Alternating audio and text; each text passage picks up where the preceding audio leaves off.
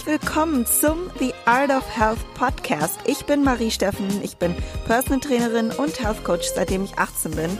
Ich habe in den letzten Jahren über 200 Frauen individuell gecoacht und ihnen geholfen, ihre Ziele zu erreichen im Hinblick auf ihre optimale Gesundheit, körperliche Wunschform und ihrer leistungsorientierten Ziele. Und damit ich noch mehr Frauen helfen kann, möchte ich euch in Zukunft über meinen Podcast mehr Wissen und Tipps vermitteln und wünsche dir ganz, ganz viel Spaß mit der nächsten Episode.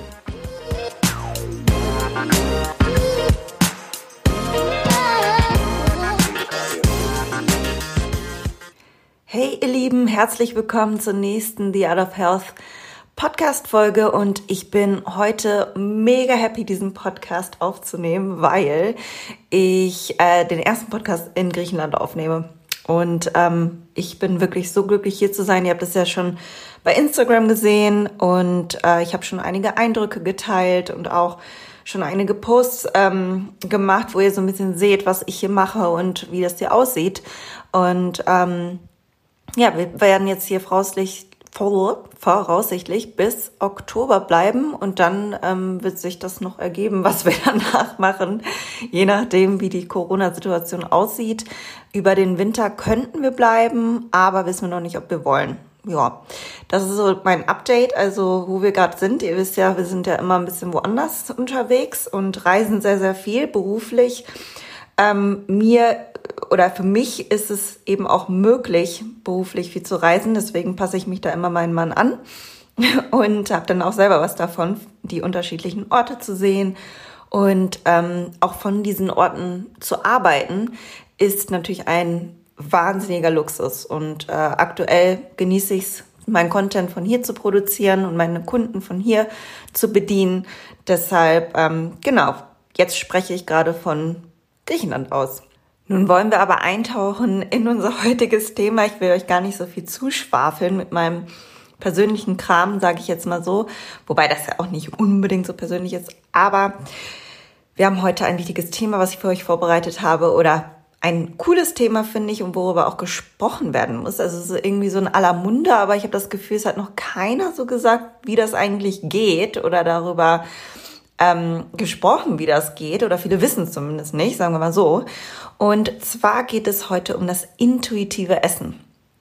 Und in der letzten Podcast-Folge habe ich euch die Pro- und Kontrapunkte zum Tracken und eben auch zum intuitiven Essen genannt. Und dabei empfehle ich denjenigen, die jetzt noch nicht reingehört haben, die Folge einmal zu hören und ähm, gebe euch jetzt nochmal so eine Zusammenfassung ganz kurz, ähm, denn man kann so als Fazit aus dieser Folge, werdet ihr dann auch sehen, zusammenfassend sagen, dass das Tracken dich schnell und vor allem zielsicher, also mit einem ja sehr planbaren Weg zu deinem Ziel bringen kann.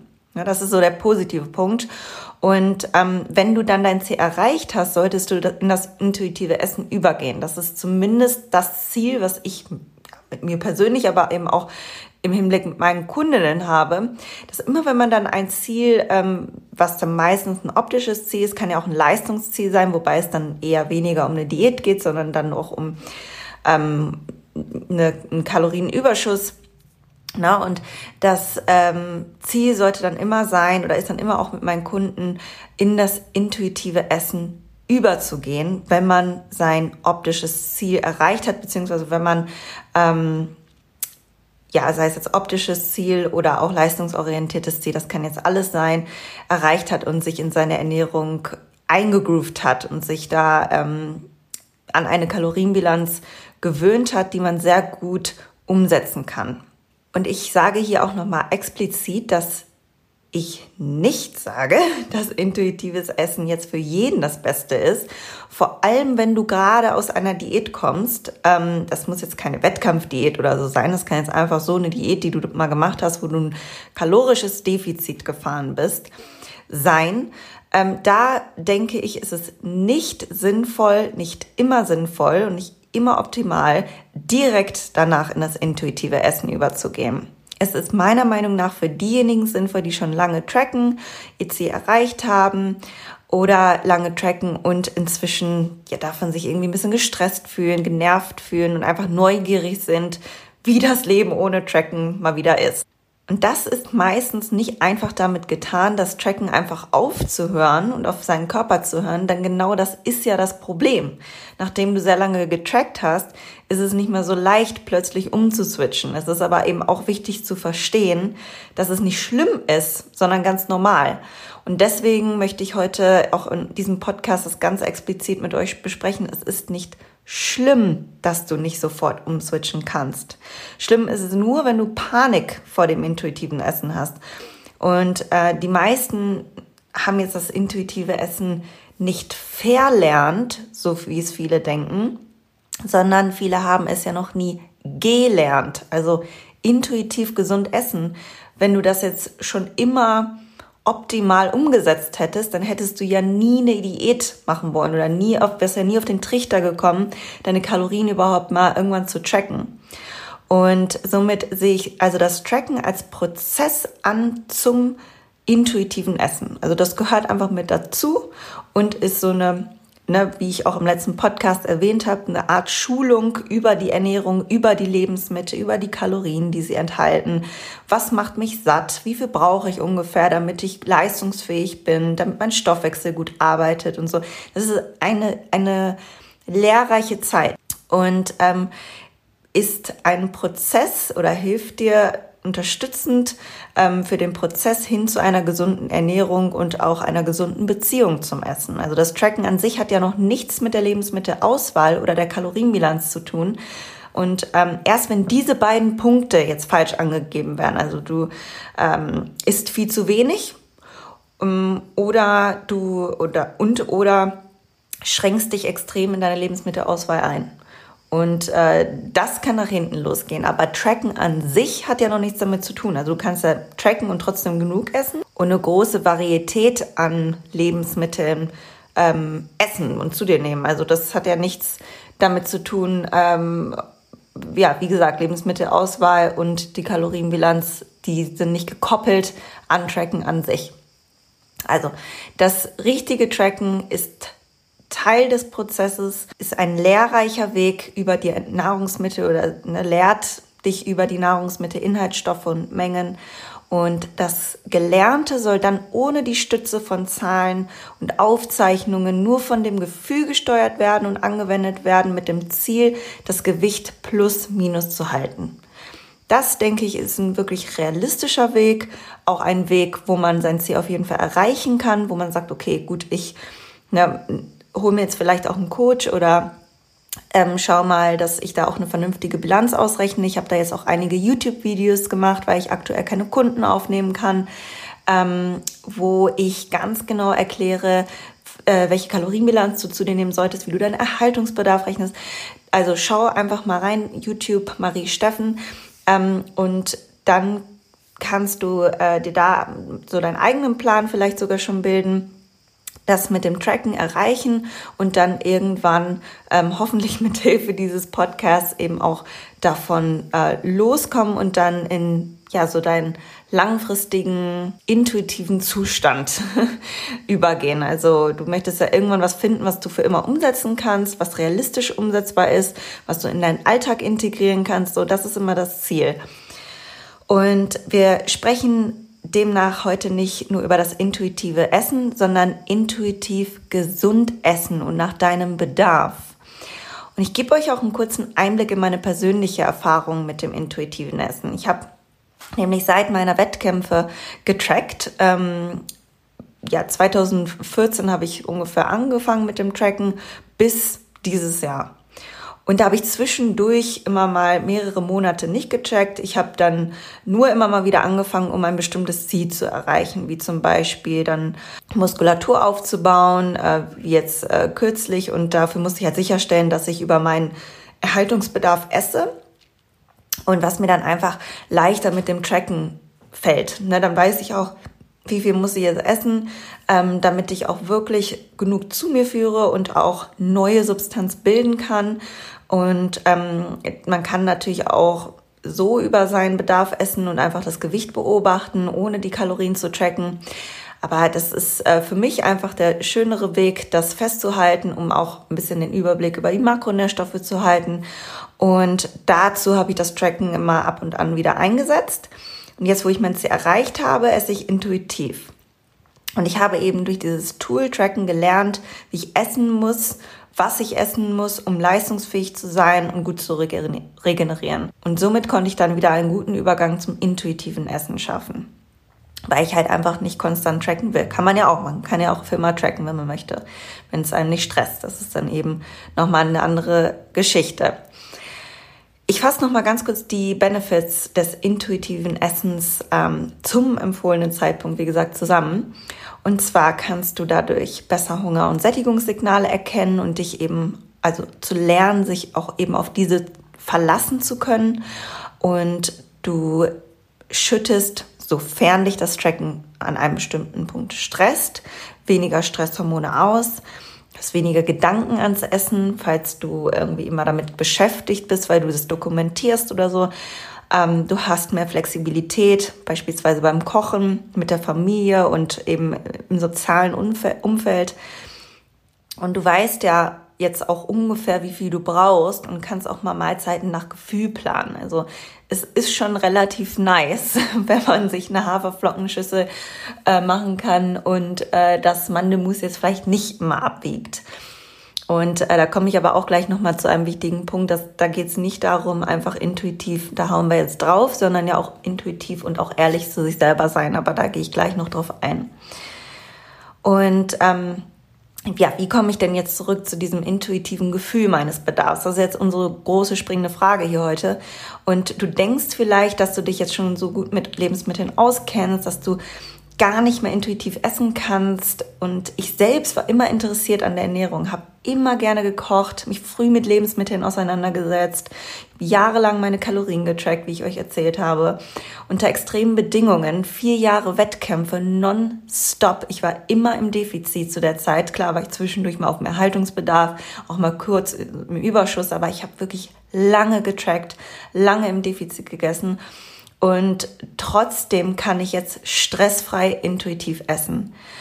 Und ähm, ich weiß zwar ungefähr, was ich zu mir nehme, was wir ja auch wollen und gelernt haben, wie gesagt, durch das Auseinandersetzen mit Lebensmitteln, aber es ist nicht so, dass ich jetzt ständig die Zahlen im Kopf fünfmal umdrehe und ähm, damit möchte ich euch sagen, es geht. Ja, also selbst ich als jemand, der damit täglich konfrontiert ist, anderen Zahlen durchzugeben, selber jahrelang nach Zahlen gelebt hat, ähm, zumindest jetzt was Ende, also Lebensmittelmenge angeht und so weiter. Ähm, ich kann erfolgreich, wenn man das so sagen kann, intuitiv essen. So.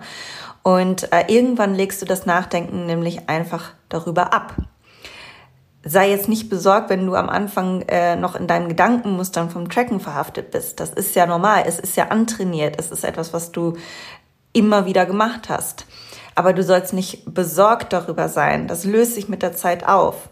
Und ähm, einige von diesen Gedanken und von diesem Wissen, was du ja hast, ist auch gut. Denn wir wollen ja jetzt äh, nicht mit dem intuitiven Essen alles wieder von äh, an Wissen über die Lebensmittel ausradieren, Anstelle also in Panik zu verfallen, dass du womöglich jetzt nie wieder intuitiv Nahrung zu dir nehmen könntest, sieh diesen Punkt, dass du viel Wissen über die Nahrung hast und ungefähr weißt, was da jetzt wie viel ist und so weiter, ähm, als positiven Punkt an und dass du weißt, wie dein Körper darauf reagiert. Du hast das jetzt für dich festgestellt, deine Erfahrungen gemacht, das sind wichtige Erfahrungen, die wollen wir ja gar nicht auslöschen.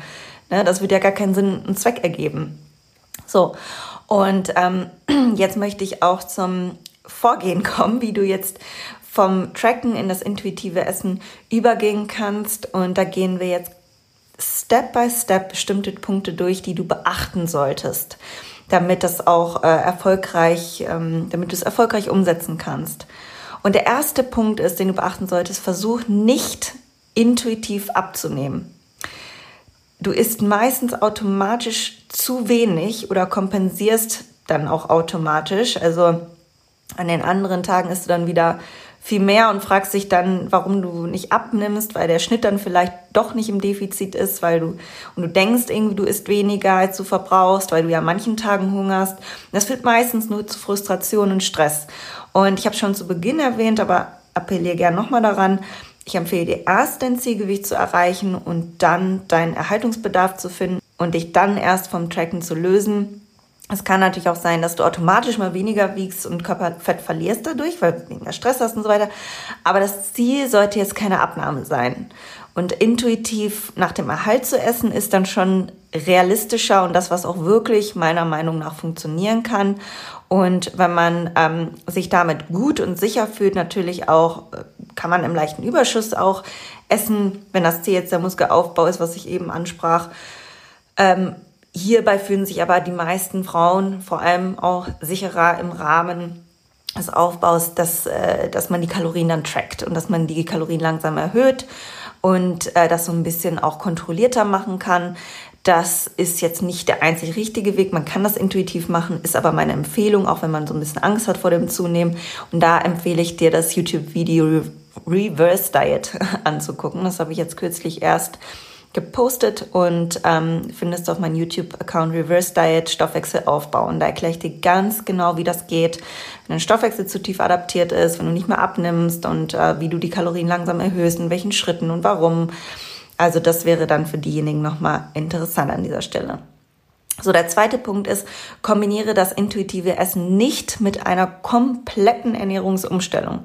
Also, wie schon gesagt, du solltest intuitiv erst, nachdem du dein Ziel erreicht hast. Und ich würde außer diesem ne, Erreichen des Ziels auch jetzt nicht einen direkten Sprung von Fleischesser und dann plötzlich zu intuitiv und vegan umswitchen. Also du hast immer getrackt und hast Fleisch gegessen und dann isst du jetzt intuitiv und isst vegan.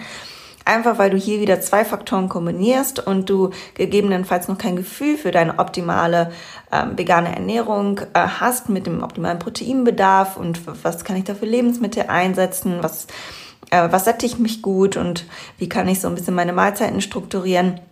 Ich empfehle einfach nicht zwei neue Sachen auf einmal ähm, zu kombinieren und äh, ja, warne davor, wenn man so will, aber es ist einfach meine Empfehlung. Einfach nur, es gibt so viele, die irgendwie frustriert sind und ich habe ja immer das gemacht und das gemacht und jetzt plötzlich oder führen Veränderungen auf den falschen Faktor zurück. Zum Beispiel könnte es dann auch schnell passieren, dass du sagst, vegan ist nichts für mich. Ich habe viel Muskeln abgenommen oder so. Das muss gar nicht damit zusammenhängen, sondern das kann einfach durch das intuitive Essen sein oder andersrum. Und das muss man immer so ein bisschen im Hinterkopf behalten, wenn man so für sich ein Fazit zieht was äh, funktioniert und was nicht.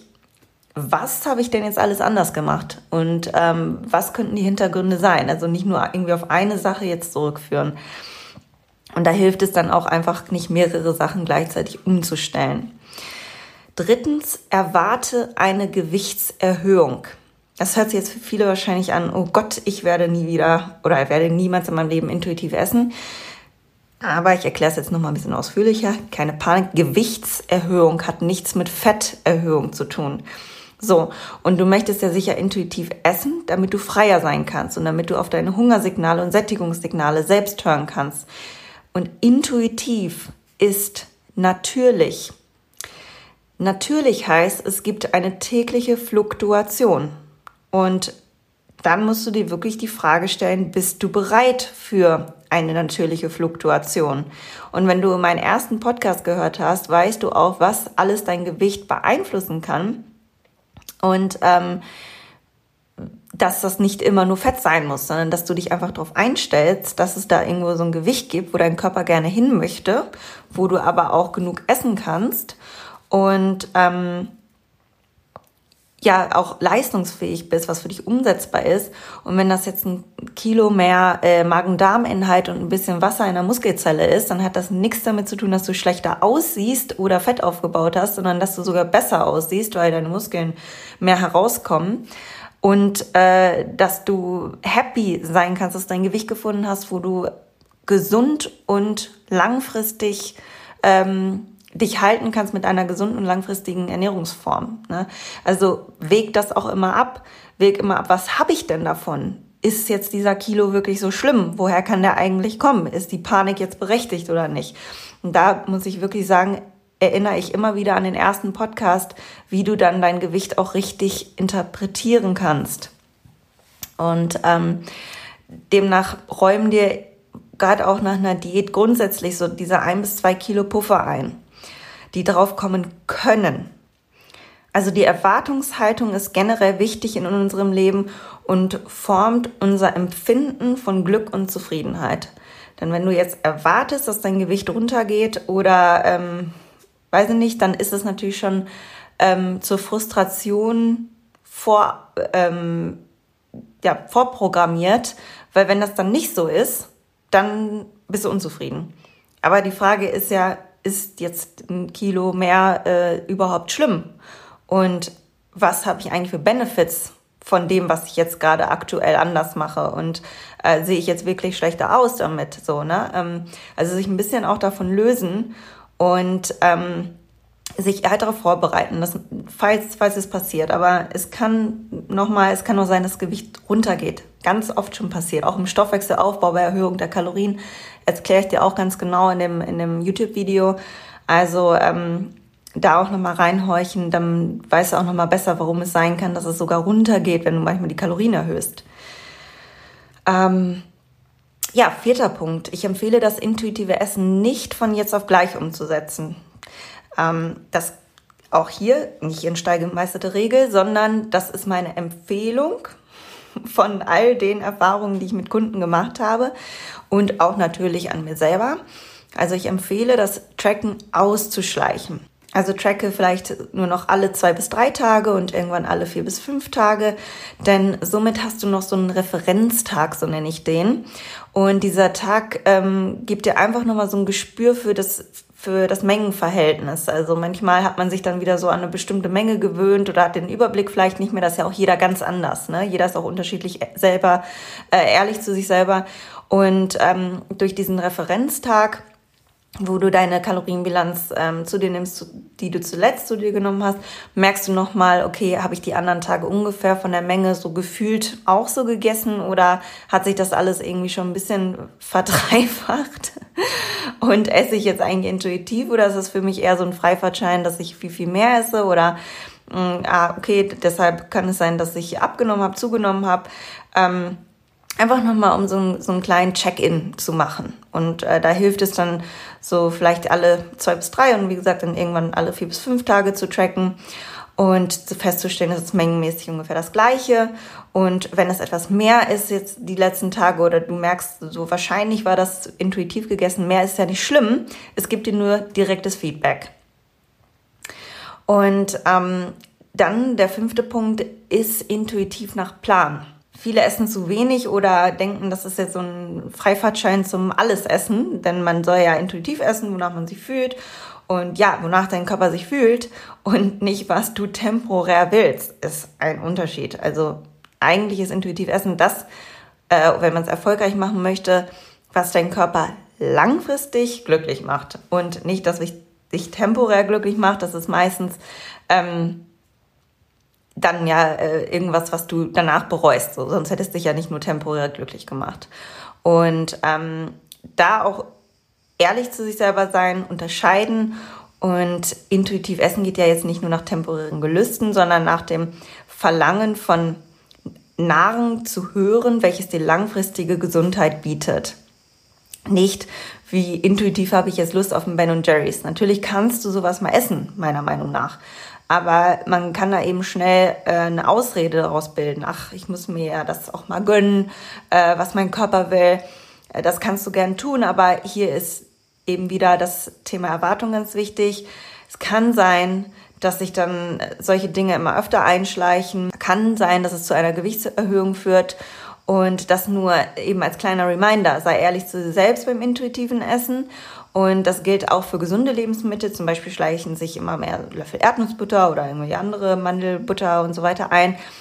Ähm, das ist auch jetzt nicht schlimm, aber erinnere dich wieder daran, dass äh, du weißt, dass es ja Lebensmittel sind, ne, wenn du dich schon ein bisschen damit beschäftigt hast, aha, das hat jetzt viel Fett und fetthaltige Lebensmittel sind super gut, ganz, ganz wichtig führen ja aber auch schnell mit wenig Volumen zu vielen Kalorien. Und ähm, wenn man dann merkt, dass man irgendwie relativ schnell zunimmt, dann merkt oder feststellt, ich habe auch irgendwie statt sonst einen Teelöffel Erdnussbutter jetzt fünf genommen, ne, muss man auch einfach realistisch dann mal sich anschauen und gucken, was ist denn jetzt anders gelaufen.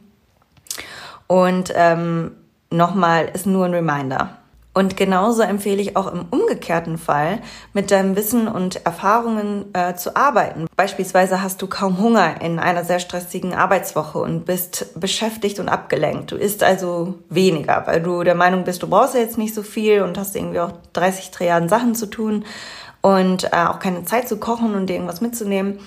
Und es kann dann gut sein, und du wirst die Erfahrung vielleicht sogar schon gemacht haben, dass danach die Woche die Gefahr umso größer ist, kalorisch zu eskalieren. Und das ist nichts anderes als wieder ein potenzieller Jojo-Effekt, der dann in dieser Situation eben entstehen kann. Damit möchte ich dir aber auch sagen, ist eben nicht dann erst, wenn dein Hunger kaum mehr aushaltbar ist und wie du da jetzt noch ein besseres Gefühl für entwickeln kannst, das erkläre ich dir auch nachher noch zum Schluss. So, sechster Punkt. Lasse Kontrollinstrumente aus, die dich zu Fehlhandlungen führen können. Und da nenne ich ein ganz äh, klassisches Beispiel und da kriege ich auch immer ganz viele Nachrichten zu, dass ja mal irgendwie einen Podcast zu machen soll. Da brauche ich gar keinen Podcast zu machen. Ähm, nämlich Kalorienverbrauch ansagen lassen mit einer Uhr zum Beispiel. Ne? Ich habe gar nichts so per se jetzt gegen die Uhren. Es ist auch super interessant, mal zu gucken, was sagt die jetzt einem. Aber Viele fokussieren sich extrem darauf und die Uhr sagt mir das, aber ich kann nur das essen oder ich nehme dann zu. Ich nehme dann aber ab. Die Uhr sagt aber das. Ihr seht, es korreliert nicht immer mit der Wahrheit. Manchmal ja und die Uhren werden auch immer genauer. Aber es kann ganz schnell zu viel Interpretation führen. Und dann ist es auch meiner Meinung nach nicht mehr intuitiv, wenn du dann irgendwie deinen Verbrauch über die Uhr trackst und du wirst ja, selbst wenn du sagst, es ist dir egal, was da drauf steht, beeinflusst es dich um, unterbewusst. Mm, also, na, per se habe ich nichts gegen die Uhren. Ich glaube nur, dass viele sich dadurch sehr stark beeinflussen lassen, was ihre Ernährung angeht.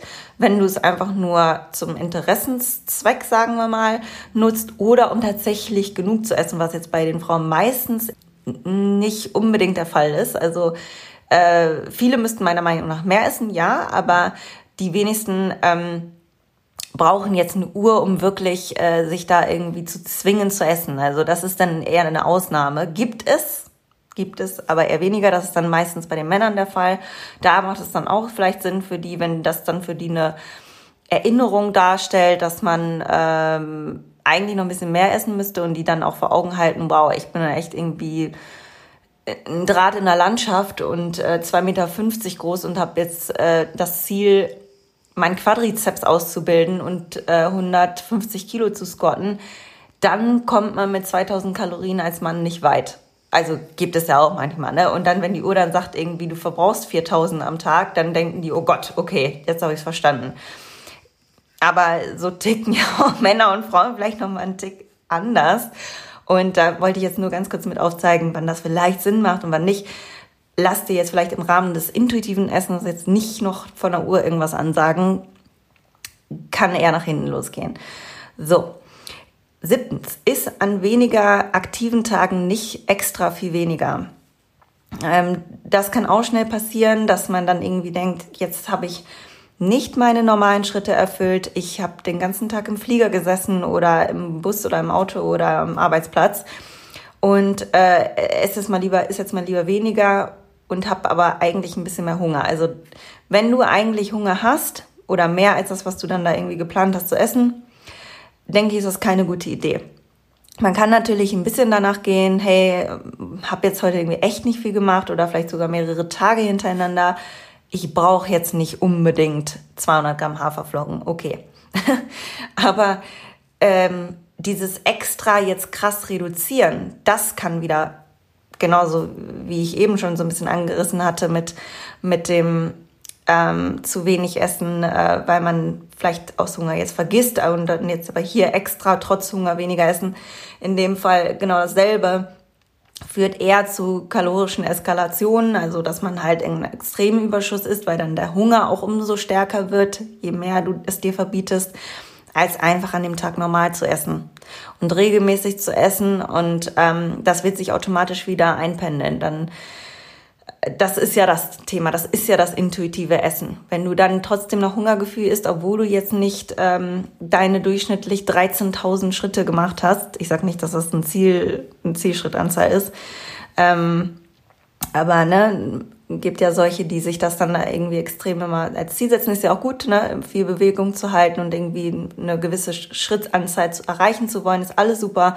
Aber da an dem Tag, wenn man das dann mal nicht geschafft hat, was immer mal passieren kann, weil wir haben auch alle irgendwie Arbeit zu tun und manche müssen halt am Schreibtisch sitzen, so wie ich, dann äh, lass dich davon auch nicht so extrem beeinflussen, dass du denkst, oh Gott, jetzt habe ich aber viel weniger gegessen und normalerweise verbrauche ich dann auch nicht so viel oder so. Weil du hast ja auch Muskulatur, die verbraucht ja auch konstant und die Gefahr läuft eher darauf hinaus, dass du deinen Stoffwechsel auch tief adaptieren lässt. Und das wollen wir eben auch nicht.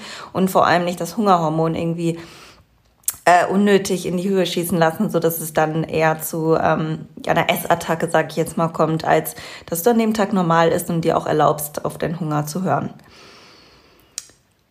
Achtens, und das ist jetzt auch schon der letzte Punkt, ähm, Halte dich als Ablösung von deinen Zahlen zum Übergang an eine Skala, die dein Hunger- und Sättigungsgefühl als Feedback visualisiert. Und diese Skala findest du zum Download in ähm, der Beschreibung, also in dem Blog äh, zu diesem Podcast auf meiner Website. Ich werde das auch verlinken.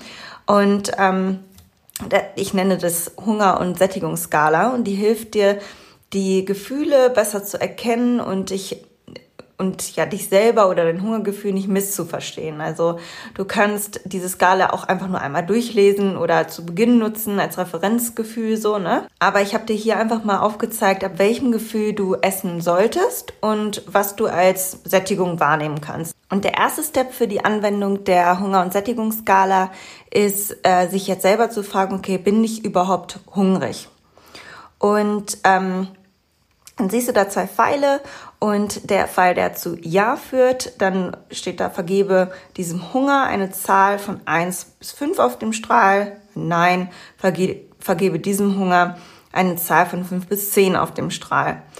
Und dann habe ich dir so ein bisschen was zu der Bedeutung der Zahlen hingeschrieben. Zum Beispiel ist jetzt 1 bis 2 absolut keine Lust auf Essen ähm, oder nur auf die Dinge, die ungesund wären, die du immer essen würdest, wenn ja, nicht mal wenn du Hunger jetzt hättest, ne?